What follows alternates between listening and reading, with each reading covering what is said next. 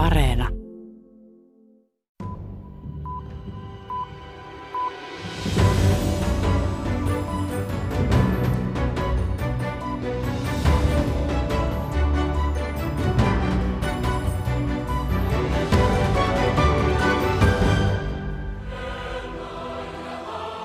Venäjän parlamentin alahuoneessa kansallishymni raikaa, mutta Duuman tahtipuikkoa heilutetaan Kremlistä. Президент Российской Федерации Владимир Владимирович Путин. Mutta nyt Kremlin näkökulmasta tilanne on huolestuttava. Yhtenäisen Venäjän kannatus on laskenut koronapandemian vauhdittamassa talouskurimuksessa. Tämän viikkoisissa parlamenttivaaleissa onkin arvioiden mukaan turvauduttava entistäkin suurempaan vilppiin. Se iso tavallaan se kansan ääni, niin ei tule kuuluviin silloin, kun vaalit eivät ole oikeudenmukaiset ja avoimet. Tutkimusjohtaja Hanna Smithin lisäksi tässä maailmanpolitiikan arkipäivää ohjelmassa kuullaan Venäjän oppositiota, Duumaan pyrkivää punaista Navalnia sekä jututetaan Putinia vastustavaa Liettuaan painutta politologitoimittajaa. Ohjelman lopuksi venäläistutkija kertoo, mikä on osoittautunut näissä vaaleissa Venäjän opposition vahvimmaksi keinoksi valtaa pitäviä vastaan. Minä olen Paula Vileen. Tervetuloa maailmanpolitiikan arkipäivää ohjelman kyytiin. Venäjällä vapaita vaaleja ei ole koettu vuosikausiin, eikä rehellisiä ole tulossa näistäkään. Toistuvat kepulikonstit ruokkivat kansan keskuudessa vaaliapatiaa. Edellisissä Duuman vaaleissa äänestysprosentti oli historiallisen alhainen, alle puolet, noin 47 prosenttia äänioikeutetuista äänesti. Yksi maan alhaisimmista äänestysprosenteista oli Pietarissa. Simo Ortamo kävi kyselemässä, millaiset vaalitunnelmat kaupungissa nyt ovat. Metroasemalta purkautuvat matkustajat väistelevät, kun keltaiseen liiviin pukeutunut mies yrittää jakaa heille oikeudenmukainen Venäjä-puolueen vaaliesitteitä.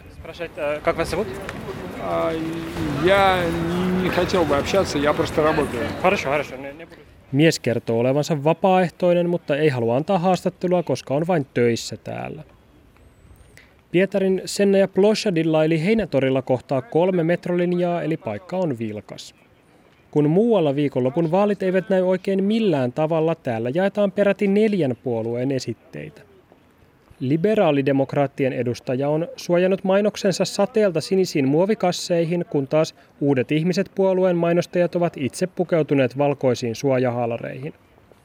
Jablaka-puolueen nimi tarkoittaa omenaa ja tunnusväri omenainen vihreä on vapaaehtoisilla hyvin esillä. Kaikesta vaalityöstä huolimatta Pietarin suurin puolue on nukkuvien puolue. Viime duumavaaleissa peräti kaksi kolmesta jätti äänestämättä. Tätä joukkoa löytyy torilta helposti. Будете голосовать на выборах? Нет. Не будете. Почему нет? Ну, мне только 18 лет, я еще не определился своей политической позицией, поэтому... Aleksei sanoo, ettei aio äänestää, koska on vasta 18 eikä ole vielä muodostanut mielipidettä politiikasta. Очень слабо. Как-то какие-то очень яркие события мы, возможно, увидим, услышим. Ystävä Ivan komppaa. Hänen mielestään politiikka on monimutkaista ja vain isoihin tapauksiin tulee ylipäätään kiinnitettyä huomiota. Я думаю, что да. Угу. И за кого можно спросить? Я не знаю пока. Torin toisella laidalla kohtaan Sonjan, joka aikoo kai äänestää, mutta ei vielä tiedä ketä. Я пока еще не интересовалась. А когда, кстати, выборы? Sonja sanoi, että ei ole vielä ottanut selvää ehdokkaista ja kysyy, milloin vaalit oikeastaan pidetään. Ei ehkä ole ihme, jos kaikki eivät jaksa seurata vaalipolitiikkaa Venäjällä. Monista puolueista huolimatta vaihtoehdot nykyhallinnolle ovat vähissä. Torilla olevista puolueista ainoastaan pikkuinen Jablaka todella vastustaa presidentti Vladimir Putinia, kun muut puolueet tukevat hallintoa ja tekevät yhteistyötä valtapuolueen yhtenäisen Venäjän kanssa. Vallan vastustajien painostus on ollut kovaa. Oppositiojohtaja Aleksei Navalny yritettiin myrkyttää, hänen tukijoitaan ei ole päästetty ehdolle ja koko liike hajotettiin. Mutta kyllä puolueista löytyy myös eroja ainakin, jos Tatjanalta kysytään. Спросить, вы будете голосовать на выборах? Да, обязательно. Угу. За кого можно? В смысле, за какую партию? М, Да. Ну, только не за Единую Россию. Мгм. Tatjana aikoo ehdottomasti äänestää ja se on varma, ettei ääntä saa valtapuolueen yhtenäinen Venäjä, jolla on nyt ehdoton enemmistö Duumassa. Почему не за Единую Россию? Ну, потому что они поганцы. Tatjanan mielestä yhtenäistä Venäjää ei voi äänestää, koska he ovat roistoja. Dmitri on arvoituksellisempi. Главное не за кого, а против кого. Вот. И против кого? А вы знаете. Hän sanoi, että ei äänestä puolesta vaan vastaan. Tulkitsen, että Tatjanan ja Dimitrin mielessä on ajatus, että ääni kuuluu antaa yhtenäisten Venäjän vastustajille. Tällä kertaa torilta ei löydy yhtään yhtenäisen Venäjän kannattajaa tai sen puolesta kampanjoivaa. Ainoa merkki puolueesta ovat metroasemien mainokset. Pietarin koulutettu keskiluokka ei olekaan valtapuolueen äänestäjäkuntaa. Vahvistus Pietarin yleiselle ilmapiirille löytyy asuntoni lähelle parkkeeratun likaisen pakettiauton ikkunasta. Pölyyn on kirjoitettu selkeä viesti, kuka vain paitsi yhtenäinen Venäjä. Näin raportoi Simo Ortamo Pietarista. Jos äänestysinto jää alhaiseksi, vaalituloksen hyväksyttävyys kansan silmissä kärsii. Venäjään erikoistunut tutkimusjohtaja Hanna Smith eurooppalaisesta hybridiosaamiskeskuksesta toteaakin, että Kreml ei anna äänestysprosentin jäädä liian alas vaaliapatiankaan aikana. Smith arvioi, että äänestysprosentti hilataan vaikka väkisin reippaasti yli 40. Keskustelimme Smithin kanssa Venäjän ensimmäistä kertaa kolmipäiväisiksi pidennetyistä parlamenttivaaleista alkuviikosta syystuulisessa Espoossa. Ennakoidaan, että äänestysvilkkaudesta on tulossa aika laimea ja puhutaan myös, että, että jopa ennätyksellisen laimea. Mikä oma arviosi Hanna Smith on, miten näissä vaaleissa äänestetään? No Venäjällä on tämmöinen poliittinen apatia tällä hetkellä. Jotkut jopa kutsuvat sitä poliittiseksi masennustilaksi siinä mielessä, että ei enää uskota, että se äänestäminen vaikuttaisi yhtään mihinkään ja silloin hän ei ole mitään järkeä lähteä myöskään äänestämään. No mitä se tekee sitten näiden vaalien legitimiteetille, jos enemmistö jättää äänestämättä? No nämä alhaiset äänestysprosentit, niin totta kai ne aina kertoo jotain, mutta nyt on kysymys sit siitä, että kuinka alhaiseksi se jää. Ja sitäkin voidaan keinotekoisesti vetää ylöspäin. Eli siinä mielessä niin me emme varmaan ihan täydellistä oikeaa lukua saa tietää. Ja kyllä Kremlin pitää huolen siitä, että luku pysyy sellaisena, että legitimiteetti näille vaaleille kuitenkin löytyy. Kikkailusta puheen ollen näitä vaaleja pidennettiin kolmipäiväiseksi ja nyt on riippumattoman tarkkailijajärjestönkin suulla jo sanottu, että tämä takaa melkoiset vilpin mahdollisuudet yöllisistä äänestyslipukkeiden dumppaamisista tai, tai muista. Mitä itse ajattelet, mikä oli tämä peruste tälle Dumavaalien pidentämiselle kolmipäiväiseksi? No virallisestihan puhutaan aika pitkälle siitä koronatilanteesta ja, ja että tehdään niin kuin mahdollisimman turvallisesti sitä kokonaisuutta, mutta tästä on ollut tämmöinen esinäytös ja sehän oli viime vuonna, kun Venäjällä äänestettiin uudesta perustuslaista. Ja siitä tiedetään myöskin, että tämä pidennetty, niin sitä käytettiin hyväksi monella tavalla ja se on oletettavissa, että jokainen päivä, joka on äänestyspäivä, niin siinä voi tehdä kaiken näköisiä konsteja sitten, jotta saadaan se tulos, mikä halutaan. Ikään kuin oikean tuloksen varmistamiseen tulee lisäaikaa. No se helpottaa ehdottomasti, että jos on vain yksi päivä ollut aikaa, se on nähty myöskin silloin, kun on ollut yksipäiväinen vaalipäivä, että kuinka kiire siinä on tullut erilaisissa kokonaisuuksissa. Ja, ja juuri se, että siinä on ne yöt esimerkiksi, jolloin voidaan laittaa lisää ääniä äänestyslaatikkoihin, koska siitähän Venäjällä on jääty kiinni ihan kameroissa, kun on ollut äänestyspäivä. Jolloin siinä mielessä, niin kun näitä tulee useampia päiviä ja öitä väliin, niin siihen mahtuu kaikenlaista. No mitä keinoja meillä on sitten varmistua tai seurata, mitä näissä vaaleissa käy? Kun Etyjillä ei ole paikalla vaalitarkkailijoita, ilmeisesti myös tämä riippumaton vaalitarkkailijajärjestö Ainokainen Venäjällä ei ole saamassa tarkkailijoita paikalle, niin miten me seuraamme, miten näissä vaaleissa käy vai pitääkö ottaa annettuna, että vilpilliset ovat? No, no yksin pitää ottaa annettuna, että vilpilliset ovat. Se on niin kuin se lähtökohta. Mutta, ja sitten täytyy muistaa se, että niin kuin numeroihin ei voi välttämättä luottaa, mutta numerot kertoo, että sit, ja sitten tullaan siihen, että miten luetaan sellaista yhteiskuntaa kuin Venäjä tavallaan. Eli silloin numeroista nähdään, että mitä esimerkiksi, minkä vaalituloksen hallinto hyväksyy Ja siitä nähdään myöskin, verrataan sitten ehkä edellisiin, että onko siinä laskua, koska silloin se tarkoittaa sitä, että se oikea tuki on aika alhainen, jolloin ei uskallettu nostaa sitä yhtä korkeaksi kuin aikaisemmin, kun siinä täytyy kuitenkin olla jonkunlainen tämmöinen realiteettiventtiili niin sanotusti. Mitä itse arvioit Hanna Smith asiantuntijana ja mitä vaaleissa sitten seuraat? No oikeastaan se, että, että mitä niin kuin tapahtuu siinä Duuman, eli, eli ketä, ketä valitaan Duumaan, on tosi tärkeää. Että tämmöinen niin kuin henkilöpolitiikka on tulossa takaisin. Ja se, että tämmöinen puoluepolitiikka ei välttämättä enää ole ihan se, mitä kannattaa seurata.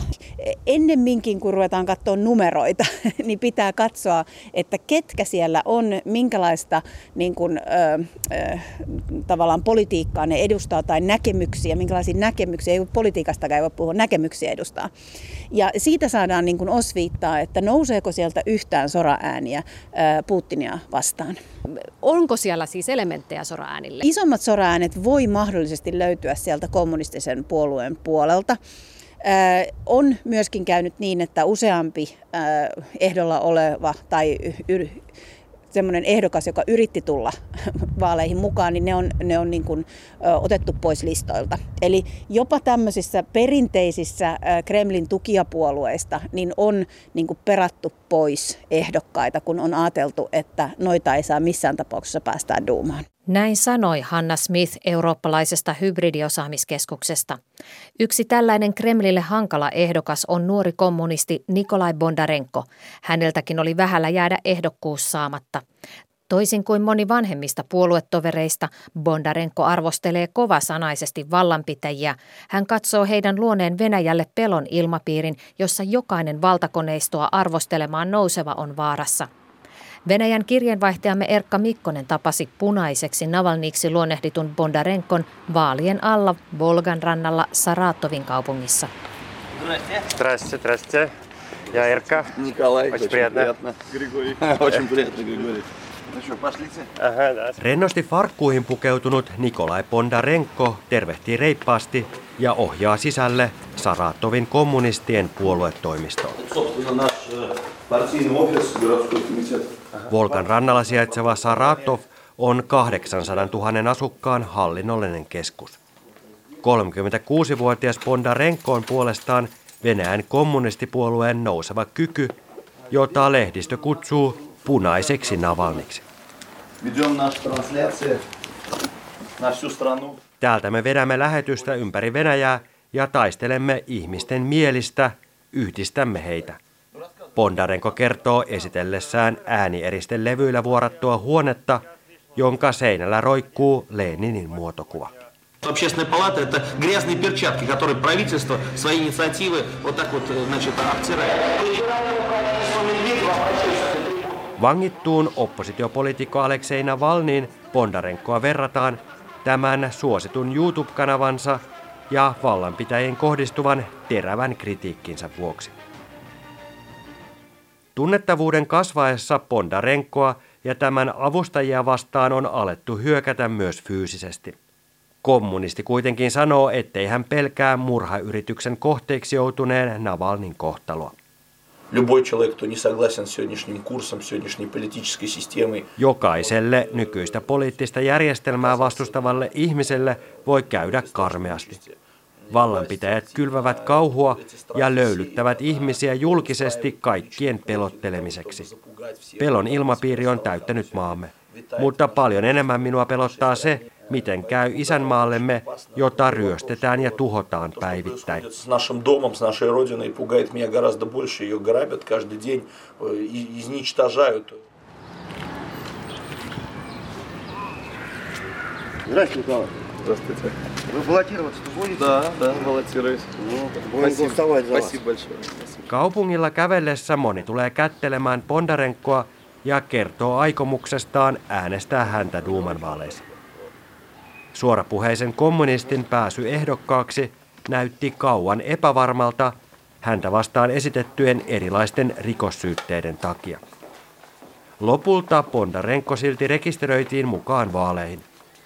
Venäjällä pelkkä kansansuosio ei kuitenkaan ole tae menestykselle vaaleissa. Vaaleja ei todellakaan voi kutsua Venäjällä rehellisiksi. Vaalitarkkailijoita painostetaan ja heidän työskentelyään rajataan eri tavoin. Tämä tietysti kertoo siitä, että valta pohjautuu vilpille. He eivät voi voittaa muilla tavoin. Edellisissä duumavaaleissa juuri Saratomin alueella yli 60 äänestyspaikalla valtapuolue Yhtenäinen Venäjä sai identtisen 62,2 prosentin äänimäärän. Путин в соответствии к Конституции, которая принят в стране, имеет полномочий больше, чем... Gennadi Suganov on johtanut kommunisteja pian 30 vuoden ajan ja hänen johdollaan puolue on ollut valmis tukemaan Putinia. Nikolai Bondarenko ja muut uuden polven kommunistit näyttävät taipuvan aiempaa huonommin kompromisseihin. Niinpä vallanpitäjien tukahdutettua Aleksei Navalnin ja muun niin kutsutun katuopposition toiminnan painostus saattaa voimistua kommunisteja ja muita parlamentissa istuvia apupuolueita kohtaan.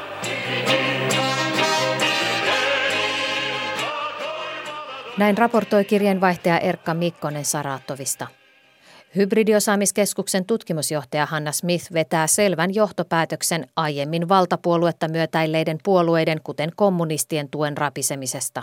No se kertoo hyvin pitkälle siitä Venäjän poliittisesta tilanteesta, eli, eli enää ei löydy kauheasti tukijoita tälle Putinin linjalle ja, ja Kremlin siis samalla tavalla kuin joskus aikaisemmin. Edelleenkin löytyy ihan oikeaakin tukea, mutta kyllä kaikki niin kuin mielipidemittaukset näyttää, joka, siis mitä ikinä mielipidemittausta katsookin, niin mittarit näyttää alaspäin yhtenäiselle Venäjälle, mittarit näyttää alaspäin Putinille, mittarit näyttää alaspäin Kremlin politiikalle. Ja, ja siinä mielessä niin, niin kyllähän se kertoo siitä, että, että nekin, jotka ovat aikaisemmin hyötyneet esimerkiksi siitä, että ollaan oltu yhtenäisen Venäjän vanavedessä, niin kokee, että enää siitä ei hyödytä. Alkuvuodesta Aleksei Navalnin kannattajat osoittivat sankoin joukoin Moskovassa mieltä Navalnin puolesta. Poliisi tukahdutti mielenilmauksen kovin ottein. Useat oppositioaktivistit ja riippumattomat toimittajat ovatkin lähteneet maanpakoon, kun Venäjän viranomaiset ovat kiristäneet otettaan oppositiosta. Heikki Heiskanen haastatteli journalistia ja politiikan tutkija Fyodor Rasheninikovia. Tämä ilmoitti heinäkuussa jättäneensä Venäjän ja asuvansa Vilnassa Liettuassa. Hän kertoo joutuneensa poliisin hampaisiin yhteiskunnallisen toimintansa takia. Мои проблемы начались, наверное, в 2019 году. Ongelmani alkoivat varmaan vuonna 2019. Kaupungissamme oli protesteja, joissa vastustettiin kirkon rakentamista puiston tilalle, Fyodor Krasheninnikov sanoo. Kirkon vastustajat sanoivat, että rakennushanke olisi tuhonnut yhden harvoista viheralueista Uralin suurkaupungin Jekaterinburgin keskustassa. Fyodor Krasheninnikov leimautui viranomaisten silmissä protestien järjestäjäksi. Syksyllä hänen kotiinsa tehtiin kotietsintä. Virallisena perusteena se, että hänen entinen vaimonsa työskenteli oppositiojohtaja Aleksei Navalnin järjestössä. Sitten alkoivat oikeusjutut tuomarien solvaamisesta Telegram-kanavalla. Lopulta Krasheninnikov tuomittiin viikoksi vankeuteen. Когда я сидел в изоляторе, я понял, что, наверное, на этом все не закончится и будут продолжаться мои приключения. Kun istuin sellissä, tajusin, että tämä ei jää tähän. Seikkailuni jatkuvat, Krasheninnikov kertoo. Tuolloin hän päätti lähteä Venäjältä. 30 июля я вышел из изолятора прошлого года. 30. heinäkuuta viime vuonna pääsin vankilasta ja yhdeksän päivän kuluttua ylitin Venäjän ja Liettuan rajan, Krasheninnikov kertoo. Paluuta ei nyt ole. Häntä vastaan on Venäjällä aloitettu yhä uusia tutkintoja. Krasheninnikov katsoo, että hänen kohdistunut painostus oli osa laajempaa kuviota. Vuosi sitten viime kesänä vallanpitäjät alkoivat valmistautua Duuman vaaleihin. He alkoivat kiristää ruuveja, ei vain Moskovassa, vaan kaikilla alueilla, Krasheninnikov sanoo. Painostuksen alla lukuiset Venäjän opposition aktivistit ja riippumattomat journalistit ovat lähteneet maasta. Se tuntuu olevan osa viranomaisten taktiikkaa. Ulkomailta opposition on vaikea toimia vakuuttavasti. Se on hyvin raskas tilanne. En kiistä, että on hyvin raskasta työskennellä, Krasheninnikov sanoo. Но у нас нет никаких вариантов. Мы должны это делать. Mutta meillä ei ole muuta vaihtoehtoa. On internet, on viestintävälineet, on kannattajia, jotka jatkavat paikan päällä, Krasheninnikov sanoo. На самом деле в России существует огромное количество людей, не согласных с Путиным, недовольных с Путиным. Venäjällä on valtava määrä ihmisiä, jotka ovat eri mieltä Putinin kanssa, jotka ovat tyytymättömiä Putiniin, jotka auttavat Navalnin joukkuetta ja muita oppositiovoimia, Krasheninnikov sanoo. Hän kaipaa takaisin kotimaahansa. 45-vuotiaana on jo vaikea integroitua uuteen yhteiskuntaan. Потому что в жизни иммигранта ничего особо хорошего нет. Это ты чужой человек в чужой стране. Emigrantin elämässä ei ole mitään erityisen hyvää. Olet vieras ihminen vieraassa maassa, Krasheninnikov toteaa. Hän aikoo jatkaa työtään, esiintyä ja kirjoittaa artikkeleita. Venäjälle hän ei aio palata pyytelemään anteeksi Putinilta. И я, конечно, не собираюсь сдаваться и ехать в Россию и просить прощения у Путина. Vaikka opposition näkyvistä hahmoista moni elää maanpaossa ja keulakuva Navalny on vankilassa, aseettomaksi oppositio ei ole jäänyt. Putinia tukevan valtapuolueen yhtenäisen Venäjän kampittamiseksi Navalnyin tukijoukot ovat kehittäneet niin sanotun älykkään äänestämisen menetelmän. Siinä ideana on yksinkertaisuudessaan se, että opposition äänet keskitetään kussakin vaalipiirissä yhdelle ehdokkaalle, jolla on parhaat mahdollisuudet päihittää yhtenäisen Venäjän ehdokas. Helsingin yliopiston alaisen Aleksanteri-instituutin tutkija Margarita Zavadskaja pitää älykästä äänestämistä tähän mennessä opposition tehokkaimpana keinona haastaa valtapuolue yhtenäinen Venäjä ja muut Kremliä tukevat voimat. So far the smart voting has been the most powerful and efficient tool to combat the domination of United Russia and I mean the pro-Kremlin forces in general.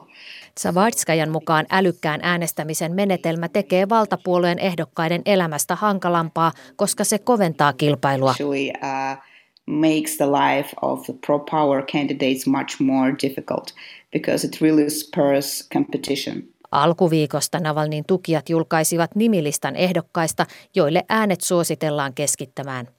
Valtakoneisto vastasi yrittämällä estää listan leviämisen internetissä ja sosiaalisen median alustoilla.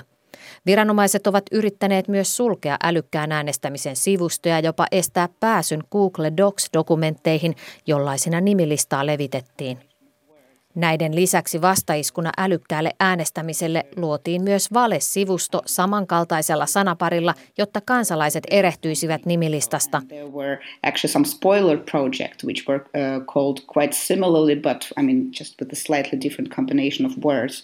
So like not the smart voting, but wise voting. Älykkään äänestämisen sijaan valesivustolla puhuttiin Savadskajan mukaan viisaasta äänestämisestä. Lisäksi Venäjä on vaatinut sosiaalisen median yhtiöitä Facebookia ja Twitteriä poistamaan laittomina pitämiään sisältöjä. Kun näin ei tapahtunut, Venäjä lätkäisi yhtiöille tällä viikolla sakot, tosin suuruudeltaan melko mitättömät somejättien kokoon nähden. Kuun alussa Venäjän viestintäviranomainen Roskomnadzor esti myös usean suositun VPN-palvelun käytön. VPN-yhteyksillä internettiin surffaava voi salata oman IP-osoitteensa ja sijaintitietonsa – Tutkija Margarita Zavadskajan mielestä toiminta kielii Kremlin huolesta ja jopa pelosta. I think the Kremlin is really concerned and perhaps even scared. Näin totesi Aleksanteri-instituutin tutkija Margarita Zavadskaja. Tähän päättyy myös maailmanpolitiikan arkipäivää ohjelma. Ensi viikolla pureudumme Merkelille hyvästä ja jättävän Saksan vaaleihin. Minä olen Paula Vileen. Kiitos kun kuuntelitte ja ensi viikkoon.